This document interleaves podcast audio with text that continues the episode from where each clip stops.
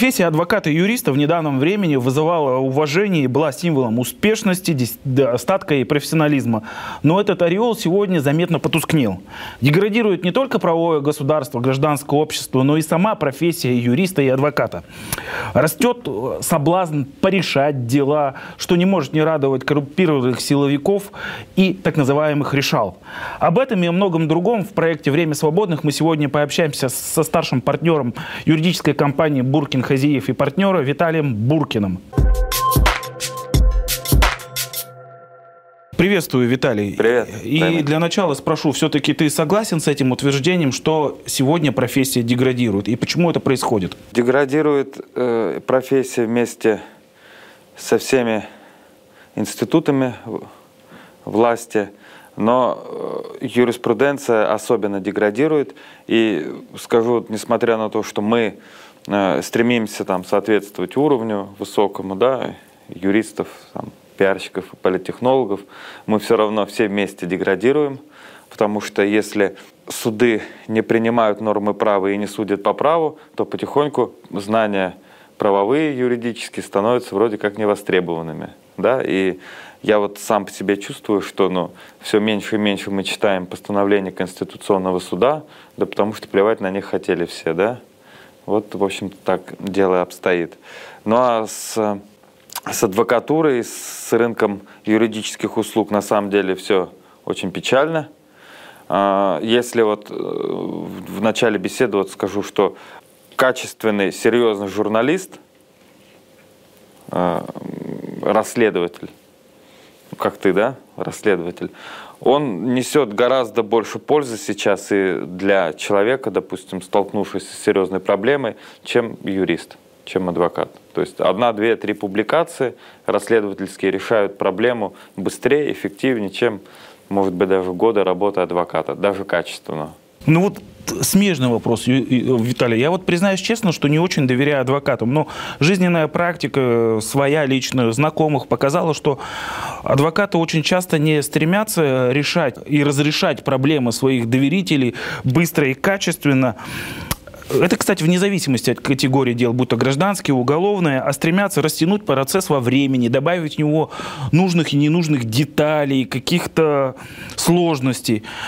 Это очень часто, к сожалению, встречается. То есть э, он тянет время для того, чтобы больше заработать. Это, во всяком случае, мое впечатление.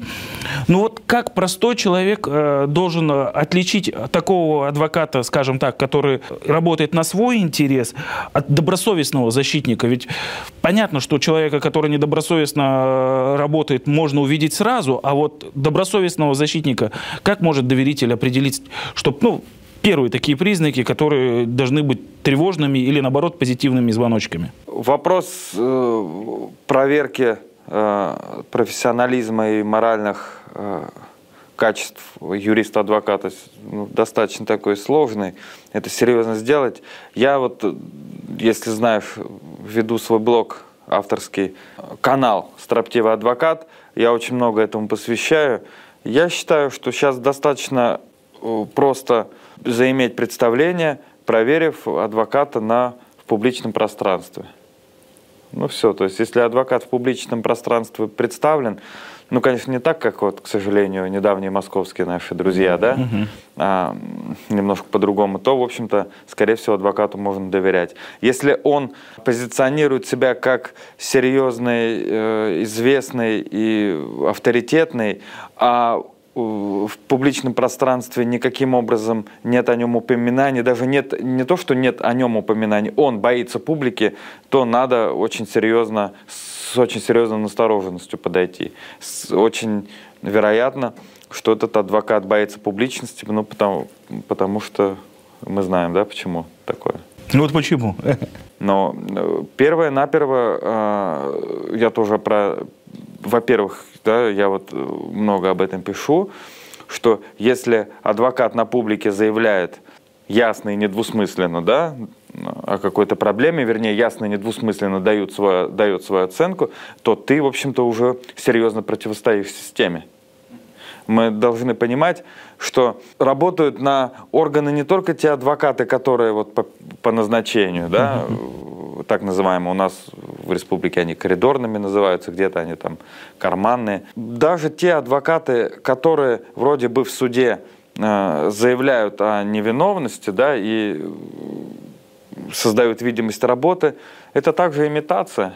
Потому что есть э, четкие правила игры, границы, которые ты не должен переходить. Ради бога, в суде можешь аккуратно заявлять о невиновности, э, создавать видимость работы, но не переходи грань. А переход грани у нас сейчас означает, если ты э, выявил фальсификацию, не просто заявил, допустим, в судебном процессе да, о ней, а уже пошел в открытую, то вот это уже очень серьезная вещь. Насчет пошел в открытую мы подробнее, наверное, коснемся. Вот я сразу предупрежу, сделаю, может быть, небольшую рекламу вашему телеграм-каналу. Я его изучил, да. Строптивый адвокат, там достаточно много читателей. Интересно посмотреть информацию. Судя по этому каналу, судя по вашим постам в соцсетях, вашей активности в СМИ, вы у нас э, не просто там адвокат, а достаточно публичное общественное лицо. Участвуете в многих общественных процессах, защищаете общественников, да. У нас практика показывала, участвовала, но э, в отличие от вас, многие коллеги, наоборот, э, не стремятся к этой публичности, да, ведь говорим, они почему-то боятся, опять же, высказывать свою общественную позицию. А для вас это все-таки, что это такое, вот участие в таких, э, скажем так, общественных резонансных делах, которые, в принципе, часто адвокатам, у нас сейчас, слава богу, в республике появилась целая группа таких адвокатов, которые пробоны готовы защищать, скажем, э, людей, которые попали в ту или иную несправедливую ситуацию. Что все-таки это для вас всех? Вот для таких адвокатов, как, э, как те люди, которые участвуют в этих процессах, для вас и для вашей компании? Рамиль, дело в том, что э, с, хочу сразу э, опровергнуть вот такое вот э, клише, э, которое идет вот в отношении, допустим, таких, как я. Да? Многие, ну, так как считают меня конкурентом, хотя, допустим, я их не считаю э, своими конкурентами, я вообще считаю, конкурент... то, чем я занимаюсь, э, на этом рынке конкуренции в принципе нет. Да, потому что э, так услугу в таком виде, в котором, допустим, оказываю сейчас я и моя фирма, ее не оказывает в стране почти никто, да, там mm-hmm. за исключением. И говорят, что вот якобы вот там они скандалисты. Э, я скажу так, все имеет свою цель, и публичность, публичное освещение является элементом моей стратегии, которую я разрабатываю со своими партнерами. То есть, если для дела нужна тишина, то есть, если я защищаю, допустим, чиновника, которого обвиняют там, в получении взятки. И я вижу, даже несмотря на то, что вина тут, виновность сомнительна, но предпосылок э, для выведения на публику нет этого лица, да, то я делаю дело э, в тишине. То есть я на публику это не, не вывожу, если только не выявлю там, допустим, какую-то откровенную фальсификацию. То есть это абсолютно несостоятельное э, высказывание адвокатов, многих, да, о том, что да это какие-то там дурачки идут на публику. Э, там вот в кавычках, да, дурачки, сейчас вот нас там Сашу Войцех там называют, э, многие, да, э, конкуренты. Но дело в том, что те результаты, которых сейчас добился Войцех, его, их вряд ли кто-либо здесь добился, добился в нашем регионе, да, вот за последнее время. Я вот, э, так как Э, был лишен статуса адвоката, вопреки своей воле. Кстати, вчера мне Саша Войцех сказал такую мысль. Вообще уровень профессионализма вообще и честности можно сейчас, наверное, оценивать по тому, лишался ли человек статуса адвоката или нет. Наверное, клуб уже лишенцев. Я, кстати, вчера задумался, да, а почему так долго на меня не обращали внимания, только в семнадцатом году, да, 12 лет я им мозолил мозги, только в, через 12 лет на меня обратили внимание, даже обидно как-то стало, да. И я так как э, больше ничего, в принципе, э, не умею, как э, защищать людей или разрабатывать, наоборот, стратегии нападения, писать тексты неплохо умею, я разработал услугу и продвигаю ее, и она, к счастью, оказалась востребована, которая заключается в полной и полномасштабной защите бизнеса от наездов и корпоративных, э, от наездов госорганов и корпоративных конфликтах. И вот я сейчас расскажу пример, и ты поймешь, почему, в принципе, услуга адвоката, она в, в наших реалиях, она просто устарела, она неэффективна по своей сути.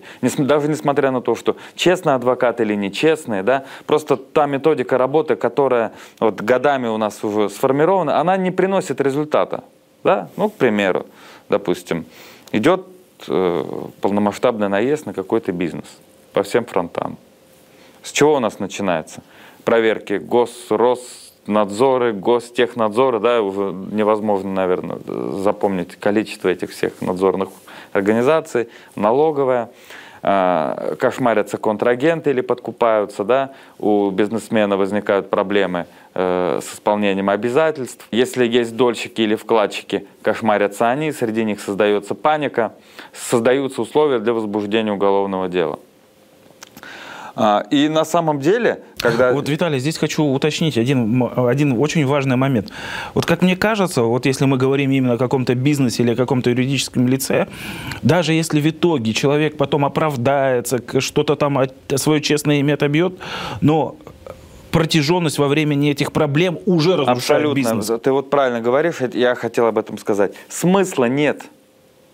Бизнес теряется сейчас и сегодня да, и по всем фронтам идет наезд, через какое-то время создается условие для уголовного преследования. И, кстати, очень часто это условие формально даже законное, потому что кошмарили, допустим, 3-4-5 месяцев контрагентов, вкладчиков, дольщиков, да, через налоговые органы, разумеется, пошли распри там э, с партнерами, с контрагентом, и где-то действительно появилось э, основание для возбуждения уголовного дела. То есть, и как у нас поступает, допустим, адвокат – адвокат вступает в дело, видит уголовное дело, он начинает подавать заявление, ходатайство, просить назначить какие-то э, там, финансово-экономические экспертизы да, там, и так далее.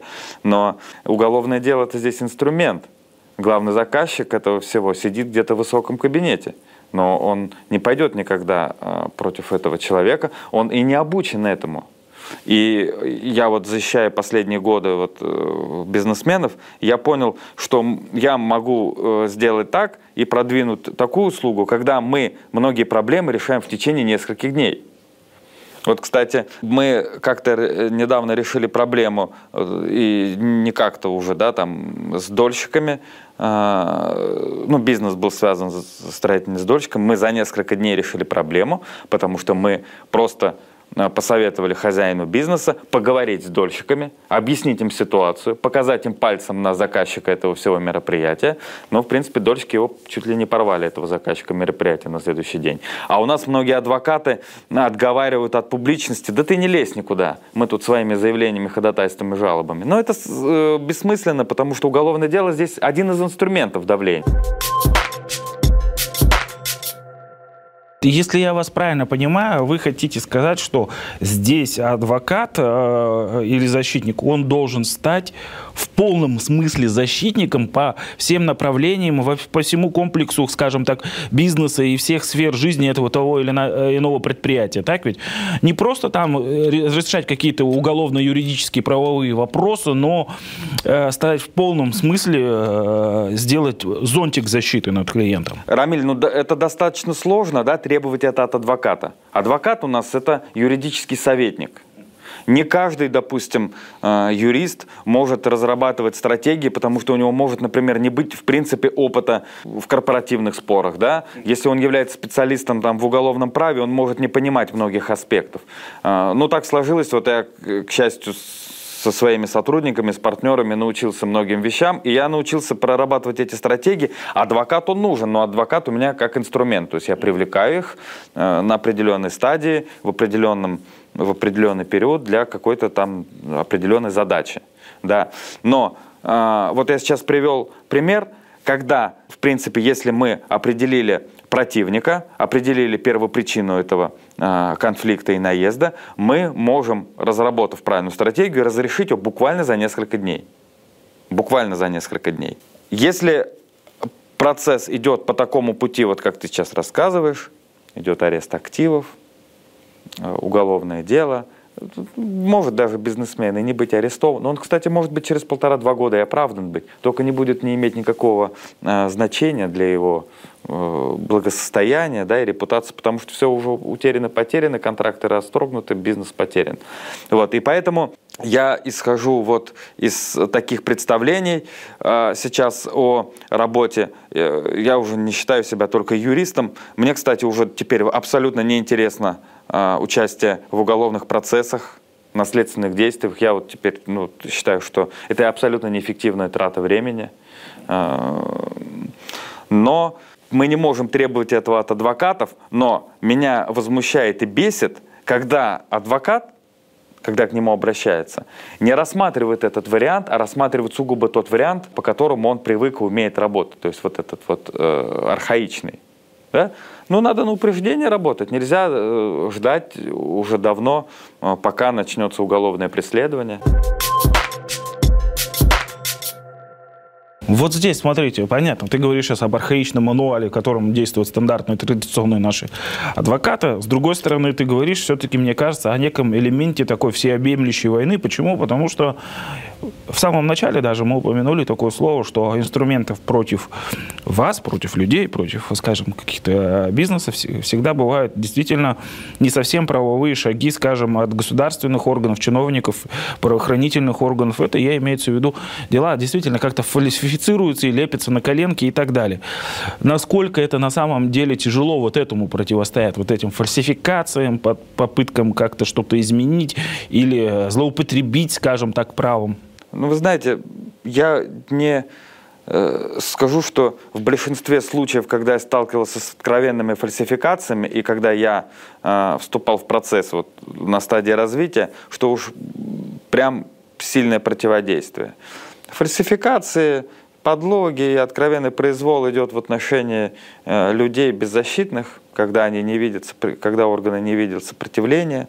Ну, понятно, я говорю, правовой спор у нас давно ушел. Есть спор противостояния двух усилий. Кто сильнее, тот и прав. Другое дело, конечно, и интеллект нужен, и аналитика, да, но одним только правовым анализом, правовым разбором проблемы не решишь.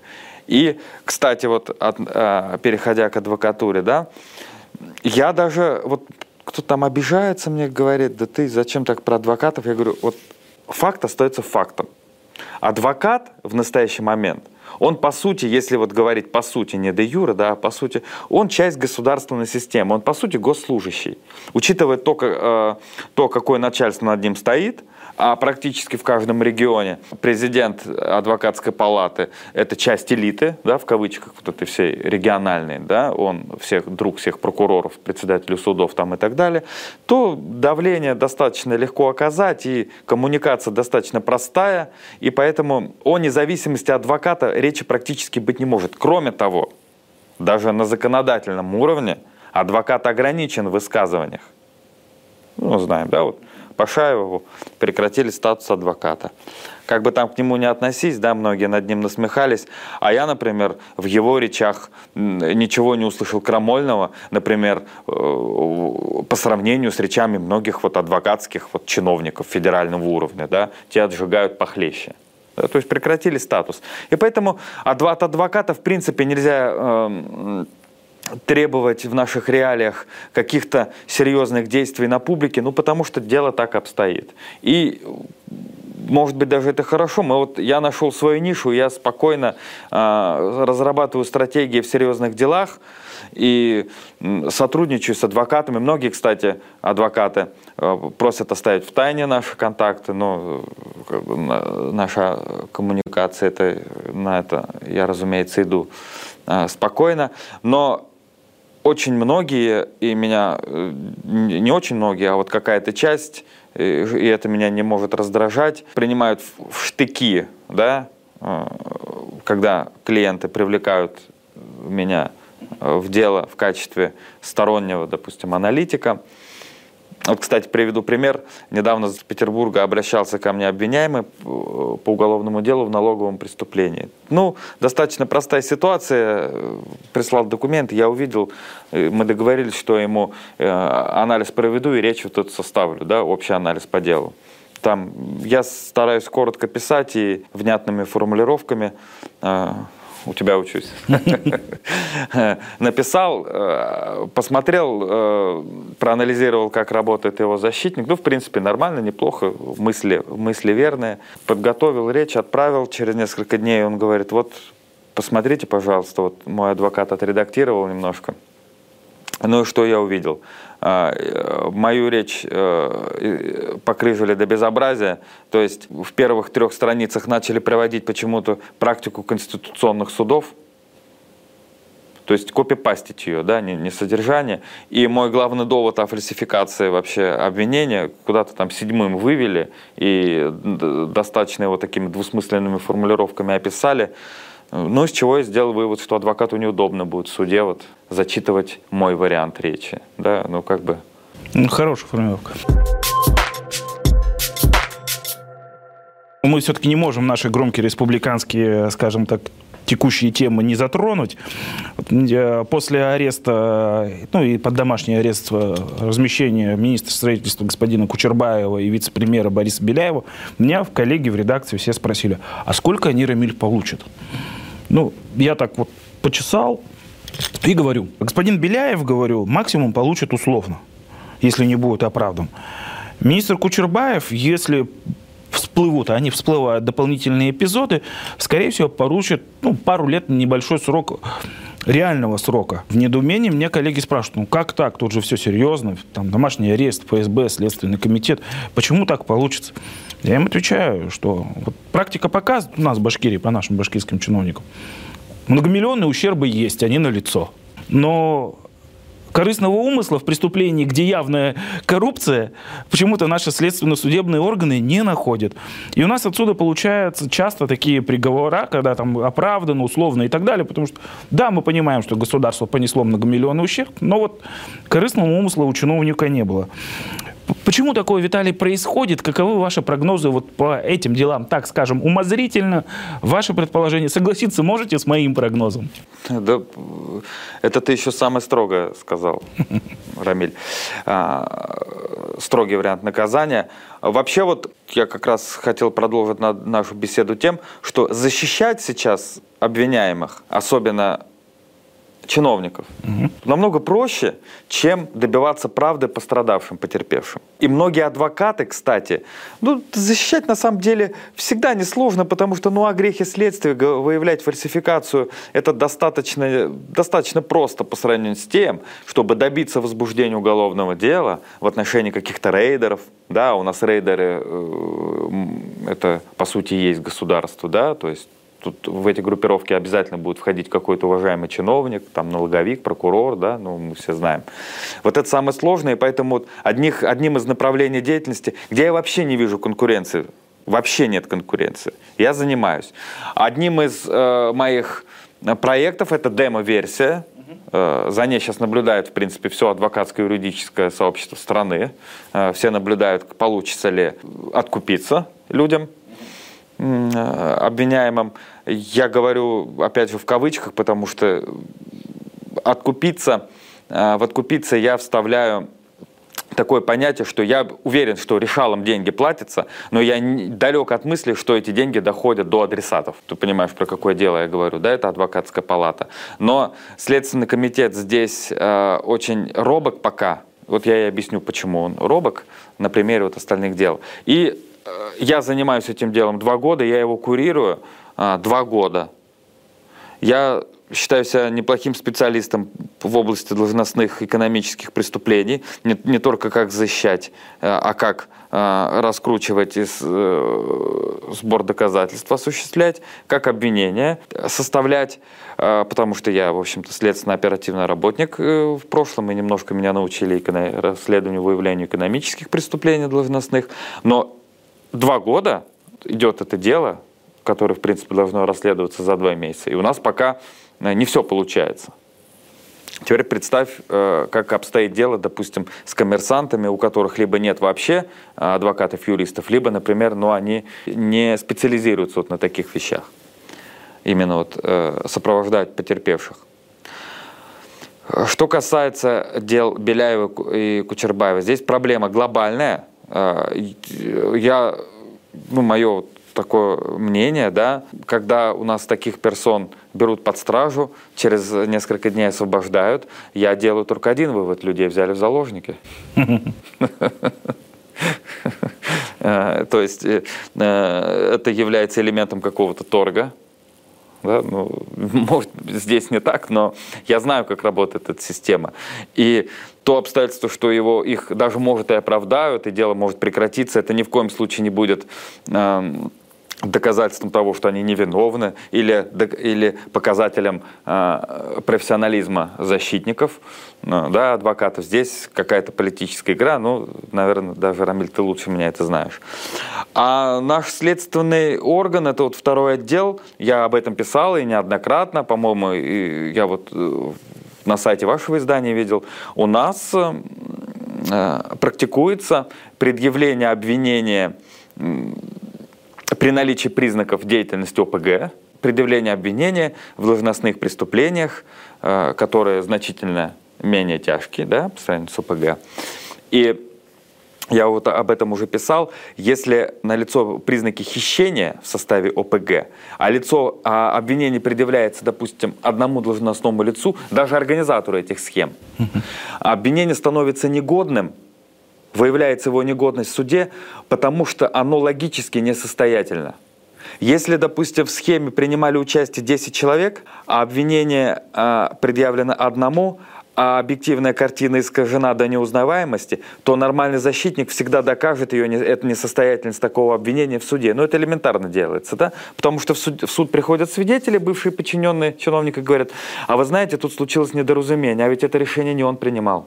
А ведь это решение, смотрите подпись, давайте в уголовном деле посмотрим, на таком-то листе будет такой-то приказ, смотрите, кто? Нет, это не подсудимый, это я. И то есть, простите, извините, выносится оправдательный приговор. Как будто бы следствие не знало на э, момент расследования, что это решение на самом деле принимал не... Э, И целый э, бегунок подписи. Да, да, целый бегунок подписи. И если посмотреть по другим регионам, то мы увидим, что СК привлекает группы лиц, вот тогда обвинения являются обоснованными, они доказываются.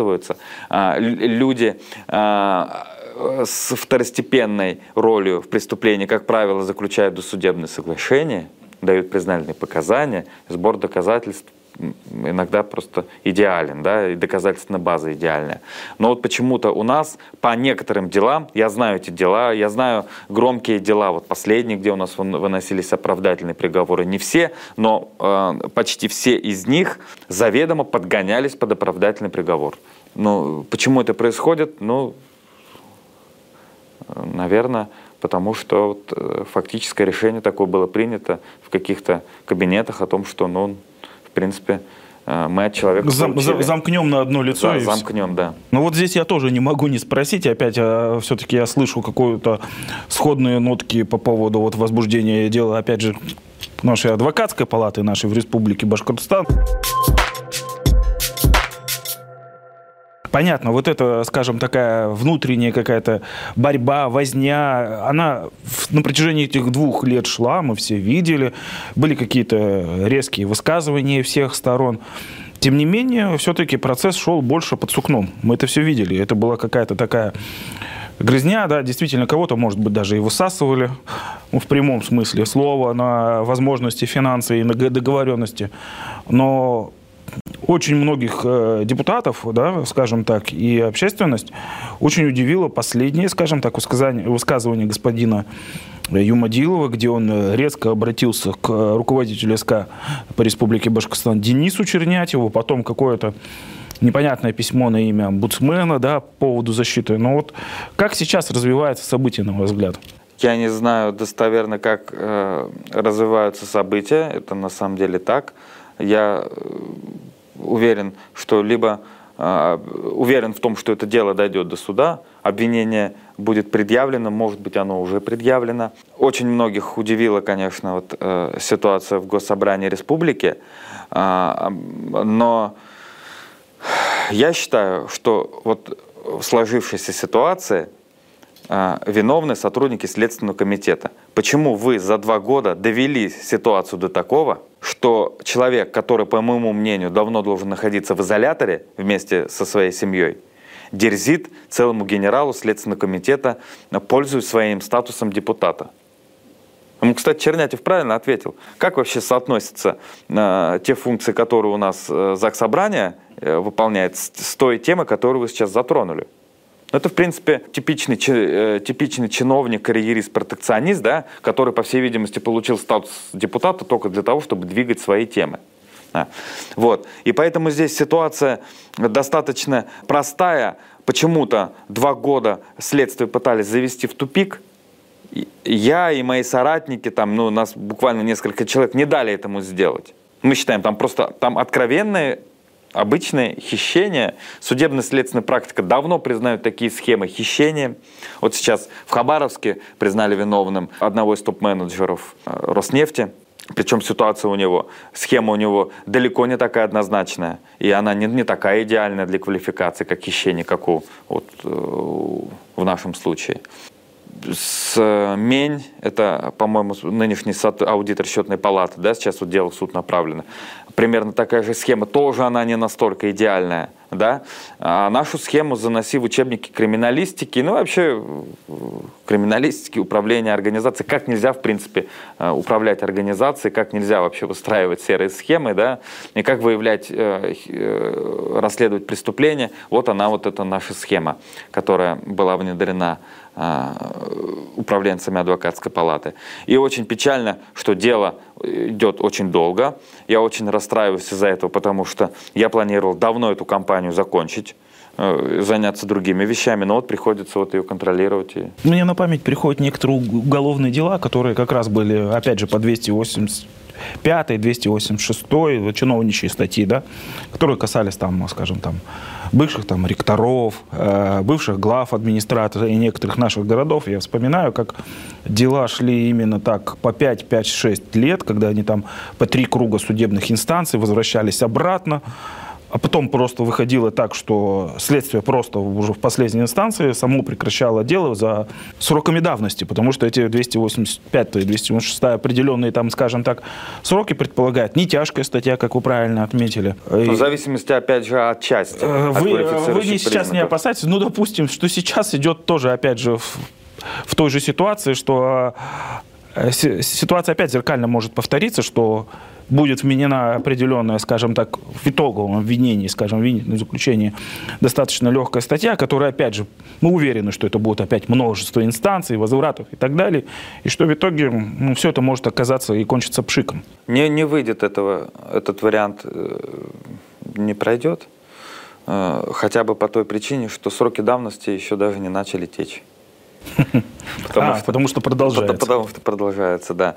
201 а, статью, то есть для чиновника, для э, государственного служащего 285 86 для коммерческой, некоммерческой организации 201 201 мы прошли.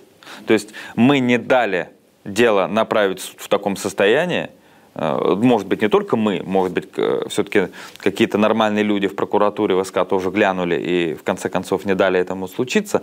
Э, вот тот вариант прошел, если бы дело было направлено в суд по статье 201 Уголовного кодекса. России, ну, считай 285 для чиновника, да, злоупотребление полномочиями. Э, там был бы, скорее всего, оправдательный приговор. Почему? Потому что решение которое сейчас является предметом расследования, принималось коллегиально. А, деньги отчуждались с распределением ролей. И обвинение только одному Юмадилову противоречит э, объективной картине, и, скорее всего, в принципе, его защитники бы добились оправдательного приговора. Я не понимаю, для чего Юмадилов пошел на стадии следствия обжаловать по 125 статье УПК в суд возбуждение дела. Э, он нам этим очень сильно помог. Если бы он этого не сделал, скорее всего, дело бы направили в суд вот в таком состоянии, и ну, ничего бы мы, скорее всего, не добились. Но вот так вот э, такие э, сюрпризы судьбы Ладно, вот э, как ремарочку, наверное, чтобы мы эту тему с адвокатской палаты закрыли. Я разговаривал недавно с одним э, юристом, который в прошлом имел некто статус адвоката, да, и он просто говорит, а я не хочу ни, никаких продлевать, не хочу никаких взносов носить, потому что мне этого не нужно, я не вижу вообще смысла в этом взаимодействии, поскольку если я захочу качественно человека защитить, мне достаточно будет статуса просто юриста, практикующего и так далее. Мне этого уже не нужно. Ну, видимо, если уже юристы и адвокаты доходят до такого состояния, видимо, не все в порядке в этой сфере. Абсолютно согласен. И плюс э, не стоит забывать, что у нас с 1, по-моему, марта вступили в действие изменения федерального закона об адвокатской деятельности, согласно которым Адвокат в случае прекращения статуса больше не сможет быть судебным представителем. Ни в арбитражном суде, ни в гражданском суде. Поэтому вот мое, мое, мой даже совет вот молодежи, если вы хотите качественно э, оказывать услугу, бороться, драться за своего доверителя и за правду, не получайте статус адвоката, открывайте юридическую фирму э, или регистрируйтесь индивидуальным предпринимателем. Вот у меня, кстати, я вот индивидуальный предприниматель также, э, 6% налог. То есть уже законодательные рамки сужены, сужены так и тогда. А что делать-то все-таки, когда по уголовным делам людям? Потому что там же все равно требуется, как представитель, уже профессиональный адвокат. В этом есть небольшая проблема. Я говорю о том, что я, но я сотрудничаю с адвокатами. А кроме того, Э, в 90% случаев, особенно в серьезных делах, э, судьбу, судьба решается не на судебном процессе. В общем-то, Мы под, опять под, возвращаемся под, в начало нашей беседы, деградации всей системы, да. к сожалению. Что простому обывателю, простому бизнесмену, попавшему в трудную жизненную ситуацию, вы бы хотели пожелать? Что бы пожелали вы, опять же, молодым коллегам, это возвращаясь, продолжите мысль. Да, я хотел пару случаев мне вспомин, э, вспоминается из моей практики, не то, что вспоминается, их и не забывал никогда, да, э, на меня некоторые мои подзащитные очень серьезные впечатления произвели, особенно вот, там коммерсанты серьезные. Я очень многому от них научился, и, в принципе, за исключением каких-то там процессуальных тонкостей, люди, в принципе, сами способны вести свою защиту. У них нет вот этой закоренелости, у них нет вот этих штампов, и предрассудков, как у адвокатов. У них нет вот этого отвратительного канцеляризма в речи да, э, и в письме, который, который присутствует. И э, мы, в общем-то, в команде э, работали, я многому от них научился, в том числе простому письму. И поэтому совет многим и простым людям – ну, обывателям, и чиновникам, и бизнесменам. Вникайте в ситуацию сами, подвергайте сомнению все, что вам говорит юрист-адвокат, э, читайте судебную практику, и просто бывает, э, что если, э, очень часто бывает так, что если подзащитный видит, что адвокат логически, логически невыверенные позиции выстраивает, это так и есть. Если вы не понимаете в том, что пишет адвокат, его не поймет никто, и суд с прокурором тоже. Спасибо, Виталий. Была очень интересная беседа. К сожалению, приходится констатировать, что условия для возможности защиты интересов и прав граждан сегодня стали намного уже. Тем не менее, мы рекомендуем всем гражданам не бояться защищать свои права до конца, в том числе и самостоятельно. Это был проект «Время свободных». Ставьте лайки, подписывайтесь на наш канал, делитесь с друзьями. Ну и, думаю, не повредит и подписаться на канал Виталия Буркина «Строптивый адвокат». До свидания.